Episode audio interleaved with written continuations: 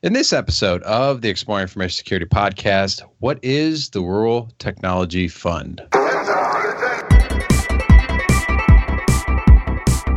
Welcome to the Explore Information Security Podcast, where you will learn, explore, and grow your security mindset. I am your host, Timothy De Block, and in this episode, we will be exploring what is the Rural Technology Fund Joining me today to help answer this question is Chris Sanders, founder of the Rural Technology Fund and Applied Network Defense. Chris, how are you? Brother, I'm good, but we got to have a serious talk now. Uh-oh. Uh Yeah, listen, I think this is what my third time on the podcast. Okay. Yeah, so I'm thinking I need one of those punch cards where like I get a punch every time I'm on, and after ten, I want I want something for free. I don't know what it is. It can be like an ice cream cone, but I want something for free after ten. I'll give you ten percent off the podcast. Okay, that, that sounds great. I mean, I, I don't know what I'm paying for it now, but that sounds like a deal.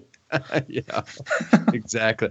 Yeah, yeah. So yeah, Chris, Chris, welcome back. Thank you. Um, and you've plugged it before on previous episodes, but this year, um, around Christmas time, I always like to do like something. I don't know, like like I always, I personally, I give during the holiday season. I, I try to give throughout the year, but you know, especially during the holiday season, that's just presence of mind. So I always try to, you know, give a little bit of money uh, and I feel like feel like I could do that with the podcast as well. Um, so this is actually going to be like released on Christmas Eve. Um, to hopefully, you know, uh, get people to to donate to charities or you know at least contribute in some way. And yeah. I think your your foundation here, the Rural Technology Fund, is a really great um, idea. It's it's it's a great nonprofit. I love what you're doing with it. So let's dive into that. Like, what sure. is the Rural Technology Fund? Sure. So our concept is pretty straightforward, and we and, and I specifically really believe that computer and technology jobs have a very transformative power in that they're incredibly accessible. They can often be worked from a lot of places. There's a great demand there. There's really great careers for people to get into. And, and because of that, they represent a lot of opportunity, specifically to those who maybe struggle to find opportunity or need that, specifically those who are disadvantaged economically and specifically people in rural areas. Because if you're from a rural area, you're more likely to fall into the group of being uh, just not being as wealthy and, and having all the things that come with living in poverty associated with that. So we go into rural areas specifically, and we just want to introduce more kids to computer science, computer engineering, and other technical jobs. We go in, we sometimes do some things directly with the students in terms of scholarships, but primarily we work with public schools, and we go in and we find passionate teachers who want to teach their kids about computers, and we make sure they have the things they need, whether it's curriculum or equipment uh, or just some motivation to help introduce kids to computer science and teach them about it and get them excited about it so that they can maybe one day pursue careers in that. And really, we're we're in the business of ending generational poverty. We we find kids who live in poverty and their parents were in poverty, but we don't want them to forever be in poverty. We don't want their kids to be in poverty. So that's really the battle we're fighting. Well, and something I found with these types of uh, nonprofits and, and foundations is that there's always a personal story behind them. So, what's your personal story?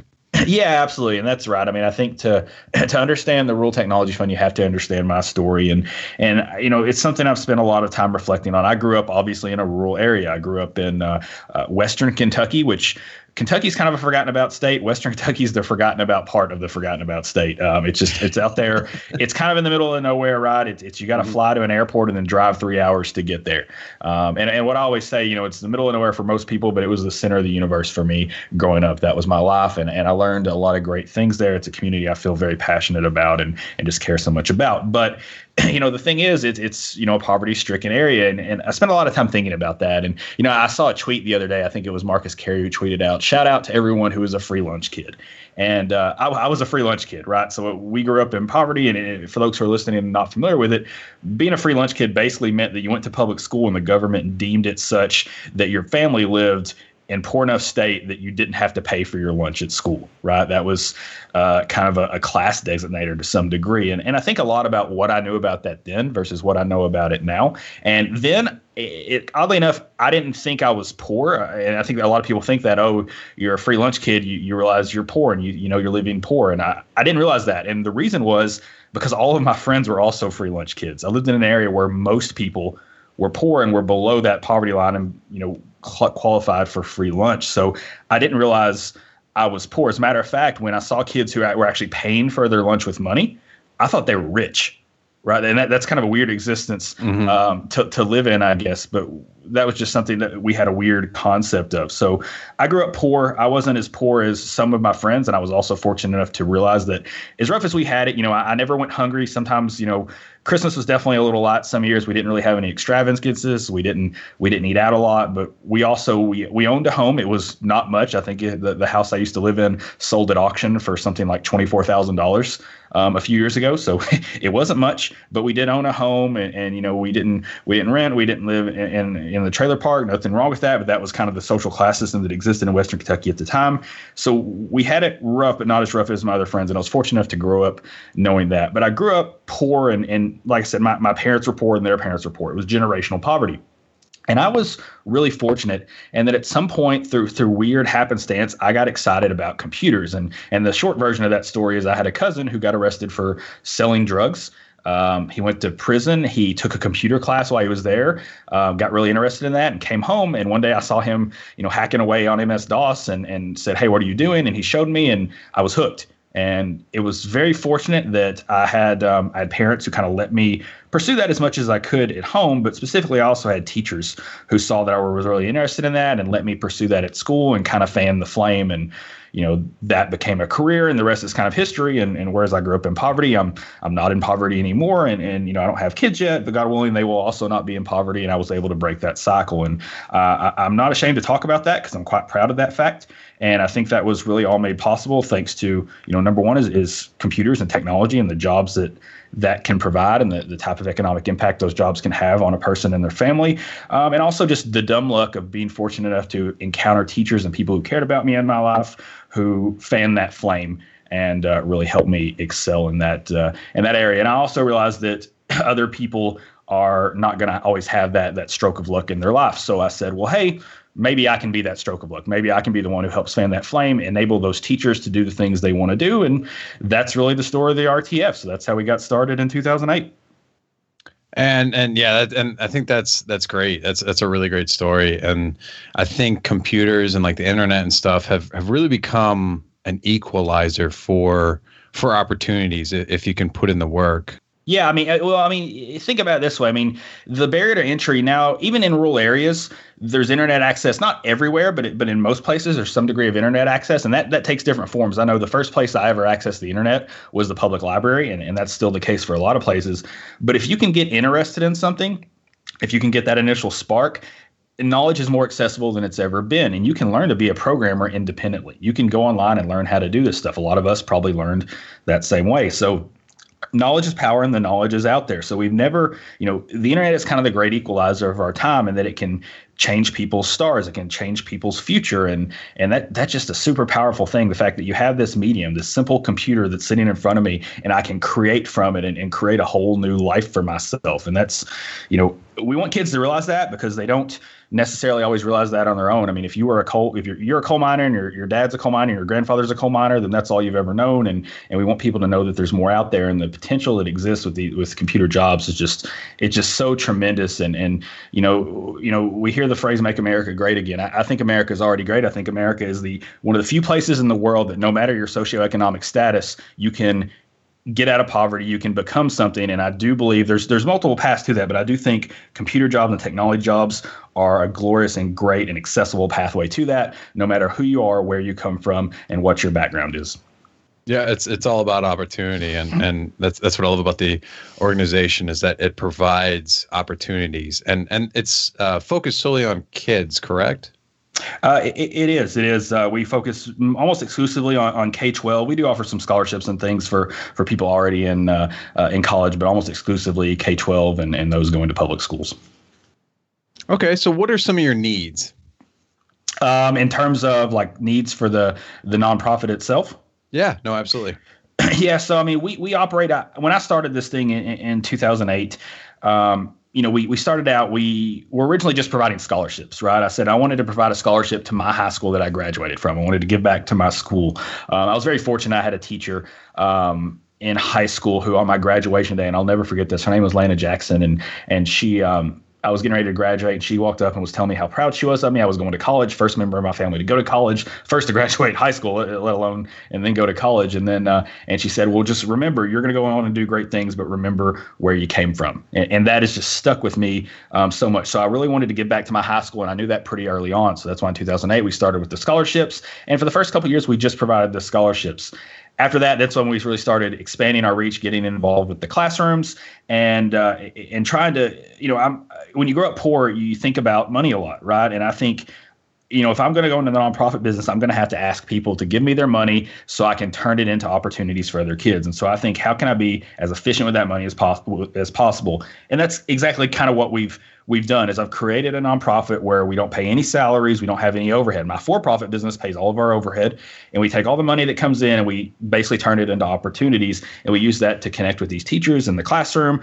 to buy equipment for them, to give them things they need in terms of curriculum, and we try to make that use of that money as efficiently as possible. So really, we're designed such that we run with, you know, we don't have a lot of volunteers. We have some volunteers who help, but we don't require a lot of manual labor. We don't require a lot of, of people putting in as many man hours as some of the other charities do. So really, for us, it's all about fundraising, right? It's fundraising and advocacy. We want to the more money we raise, it's very simply, the more classrooms we can help. It's a very simple formula for us. And in terms of advocacy, the more people who know the good work we're doing, uh, the more money raised and the more work we can do, right? It feeds into that sort of thing. So that's really our biggest need right now. And, you know, I'm glad we're talking in December. It's our, our biggest month of the year for fundraising. So that really, uh, that really makes a big difference for us when people are thinking about giving. Um, we're glad to, to t- again, take that money and invest it in these rural areas and make good things happen.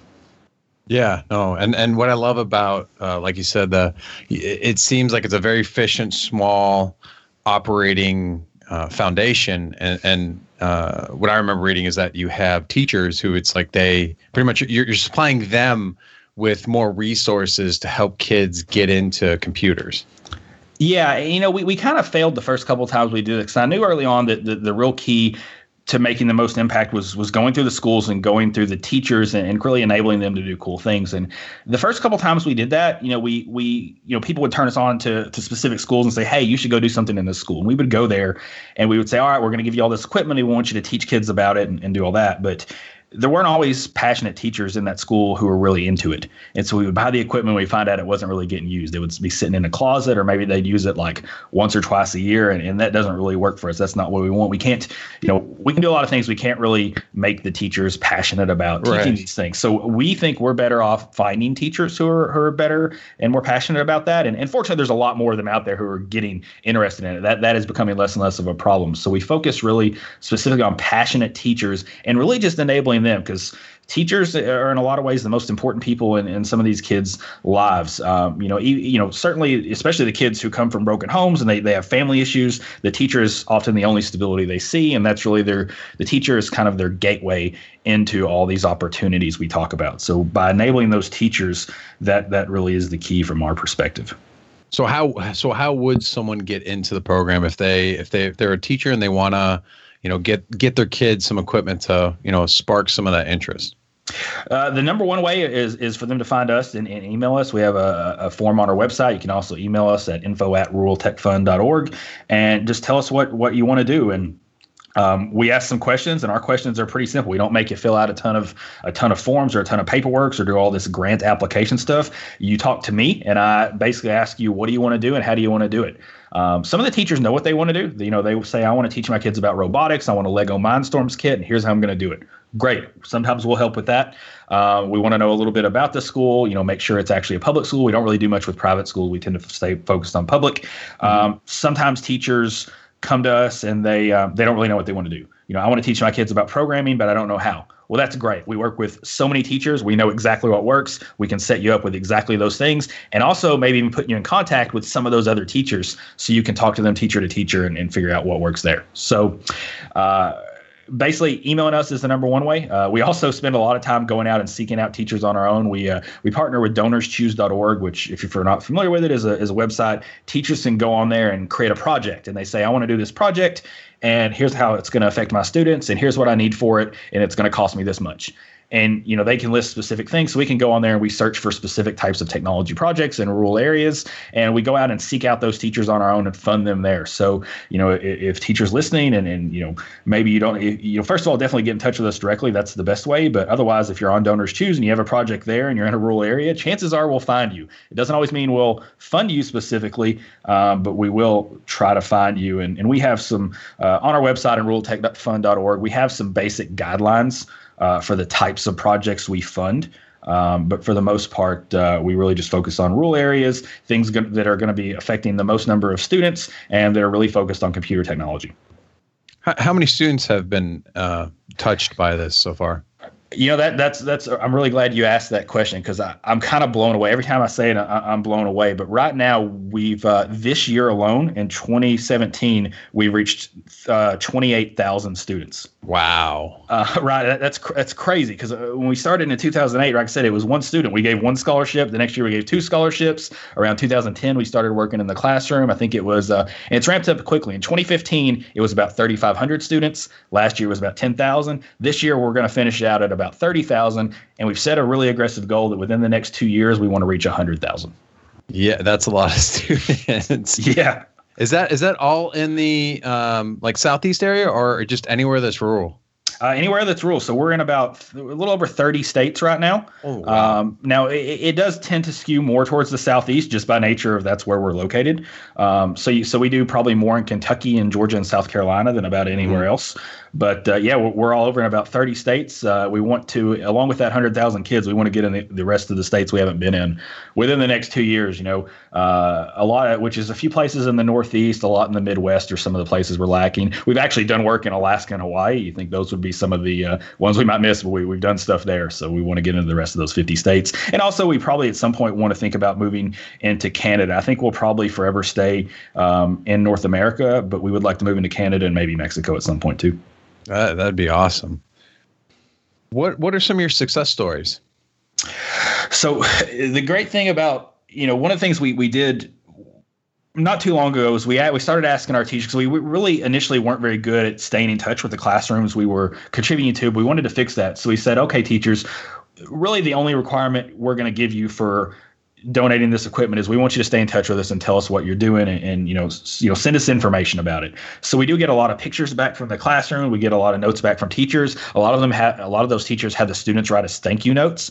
Um, i save every single one of those. I actually have a, a, stack of those sitting next to my my desk right now and you can't see it but I, i'm telling you this stack is literally about a foot and a half tall of just thank you notes Wow. And, and, it's amazing. I read every single one of them. I, am going to keep them all forever. Uh, they just mean so much to me. So it's very cool. So we, we just get constantly barraged with, with stories about uh, teachers who introduce their students to this stuff and they just get really, really excited about it. And they say, Hey, I want to make a career out of this. And, you know, we've not been in the game long enough where we're tracking like outcomes from people we introduced to technology in second grade and now they're, you know, they're in the middle of their careers. But we do have definitely have some success stories where people, uh, especially students we've given scholarships to later on, like in high school, have gone on into computer technology related careers.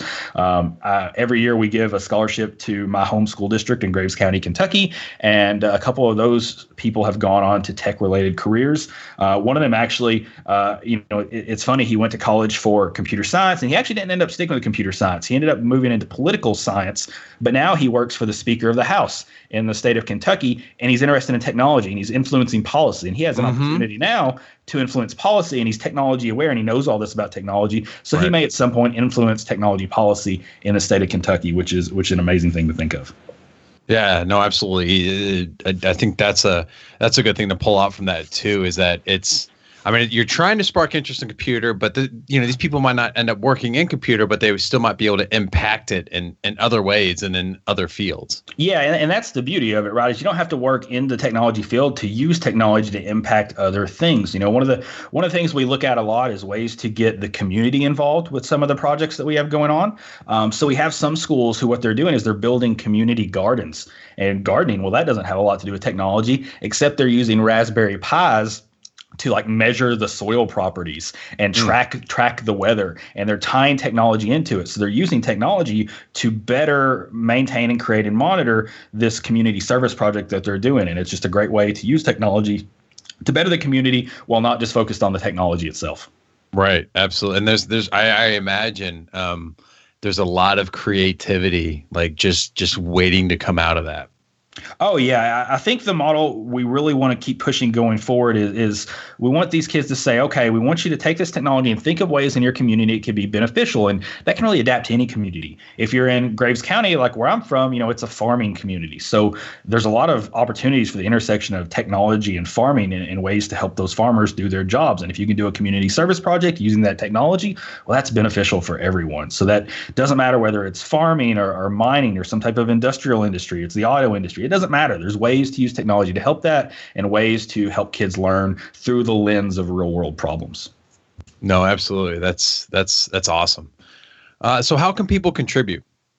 Uh, the, there's a couple different ways. So our website is ruraltechfund.org, and you can go to slash donate. And there's a big list of all the things you can do. Uh, obviously, the first and foremost is just financial gifts. Those really help us the most. Again, volunteer led 100% goes straight to the classroom not many charities can say that we're really proud of that so you can donate there via paypal uh, via credit card. We also have a Patreon where you can set up a recurring donation. Uh, you can do the recurring thing with PayPal as well. The recurring donations really help us out a lot because they help us plan things um, quite a bit better uh, as opposed to just one time. But you know, it's all very helpful. So financially, those are the best ways to contribute. Uh, we're also on Amazon Smile. Uh, so if you go to smile.amazon.com, if you've not used it before, you go there and you pick a charity, and basically you just shop like you normally would. It's the same Amazon website, except when you buy something, a percentage of your purchase price goes to that charity. So we get a percentage of that. It doesn't cost you anymore, but we get a percentage of that. So that sort of thing helps us out a lot as well. So those are the best ways to contribute. But aside from that, if you just want to tell people what we're doing, that helps a lot too. We have some shirts. There's a link to our store on the website. We have this really cool shirt um, that says it has our website on it. it says this shirt fights poverty because that's what we're really doing here. It's a great shirt because it gets people asking questions. You can buy a shirt, but really just advocacy, telling people about what we're doing, telling people that you heard about us on this podcast. And the more people who know the good work we're doing, uh, the better. Uh, you know, we had a good example of that this year. We got picked up, and uh, CNN did a story about us oh, um, wow. and, and about the good work we were doing. And of course, that that helped tremendously. We got a lot of people who were interested. We got a few new volunteers um, who were helping us out with some things that came from that, and we also saw some donations from it. So that was very helpful to us. Again, this is December. This is our biggest fundraising month of the year, and if we want to hit that 100,000 student mark, this is the time where we really need to ramp up and, and the donations and get the word out and, and try to uh, set us up for next year so we can make sure we do that. Awesome. Is, is there anything else you'd like to mention that we haven't already discussed? Um, you know, the only thing I want to talk about, I guess, specifically is kind of the future. And, you know, one of the questions I ask is you're doing all this good stuff in the classroom. Is that just it? Is that what you're going to keep doing? And I, I want to talk about one of the things we're looking at next is kind of our next big thing. And, you know, classrooms are great. There's a lot of good stuff that can happen in classrooms, but you're a little inflexible about what you can do in, in, in, a school, right? It's not it's it's for students. It's not really an open community place necessarily where anyone can go into because there's security concerns and things like that. And one of the things we found is that obviously technology has a lot of potential to help people, not just students, but the community as well. We talked about some of those community projects. So we really want to facilitate those types of things better. So if I were to say, okay, wouldn't it be great if a rural community had a place where that was open to everyone, that was staffed, that was safe, that people could go to just to learn? And well, they have, they have that already. It's the public library. And this comes at a time when public libraries are really trying to redefine what they are. People aren't just going to public libraries just to read books anymore. Information is freely available on the internet. So libraries are having to redefine things. Now, libraries still hold an important place in the rural community for a lot of reasons. They serve kind of as de facto community centers. Again, it's where a lot of people access the internet. It's the only place some people have access to it. So I think we can leverage these libraries. So we're in the part of a study now, and and you may have seen some tweets to this effect, where I'm trying to find people in libraries who have successfully run programs related to technology education, whether they're coding clubs, robotics clubs, they're leading community-driven technology projects, things like that, uh, in rural and urban areas. And we're trying to learn and soak up and absorb that information like a sponge because we really believe that the public library has the potential to be the makerspace of the community right? That the library is is the new makerspace. That's really what we're thinking. So we're looking at that and we really want to start investing in these places. And we hope to start a pilot program soon where we go into a couple of these remote rural communities and we say hey public library system. We're going to invest in you. We're going to provide some funding to help get some of these programs off the ground. And we're going to advertise those with the school district and the community centers. And we're going to teach children, adults, whoever wants to learn about technology, create some of these community driven technology products or projects and get people excited about this and help generate even more opportunity that, that again just has a much wider impact we want to do that on like a pilot scale figure out what works figure out what doesn't work and essentially create a roadmap that we can hand out to other public libraries that says hey even without our funding if you just want to do this on your own to secure your own funding or maybe do some public private partnerships here's how to do this here's how we know it will work and let's see what happens. Maybe even someday get some legislation behind it get some public funding for it but that's the plan and that's where we're going next. Yeah, I like that idea of turning libraries into you know more than just books and and more, like you said, maker spaces, maybe a space because uh, I know a lot of even local local user groups it's sometimes hard to find space. If you can mm-hmm. if there's a space provided for them to do that i, I think that would help uh, you know grow those user groups and you know just help the community in general it's amazing how fundamental the needs are in some of these places. You know, I, mentioned donors choose and how we go on there and look for projects, and you know, it, it was kind of a, an enlightening moment for me when I started looking, and I said, you know, what I would be interesting was to go and look at every single project on here. So I went through and I, I picked a couple geographic areas, and I said, I'm going to look at every single project, and I created a tally sheet, and I wanted to know what the teachers were asking for, and computers were certainly high on the list, and technology was high on the list. But I, I bet you never guessed the number one thing that teachers were asking for it was tables and chairs right? Like that's a fundamental mm-hmm. thing. They didn't have the tables and chairs they needed to set up flexible seating and allow students to interact with things other than just sitting facing the front of the room, right? so so schools they don't have budget for those things. They can't afford those things. Libraries are a great place to do that sort of thing because they they kind of already have that kind of modular aspect to them where you can move from section to section and rearrange things as needed. So libraries meet a lot of those fundamental needs. Again, they're already there, uh, and it says something. You know, they're they're open, they're staffed by people people. They're safe, which is a big thing in a lot of areas. You know, parents can take their kids there and trust that they will be safe. So um, the potential and the opportunity is there, and we're excited to see what we can do with it. Yeah, no, awesome. Uh, so, what would you like to plug?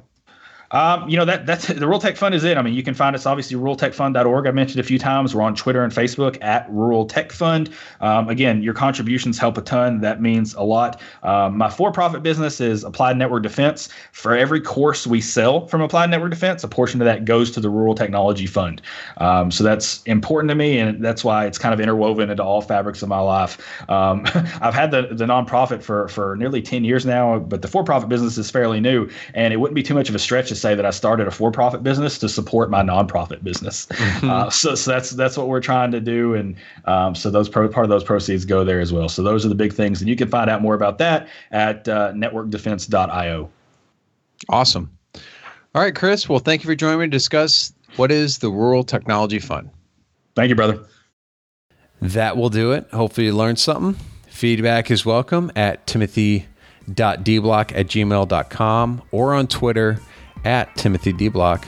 Show notes can be found at timothydeblock.com forward slash EIS. If you enjoyed the show, share it with others and rate it on iTunes. Have a good one.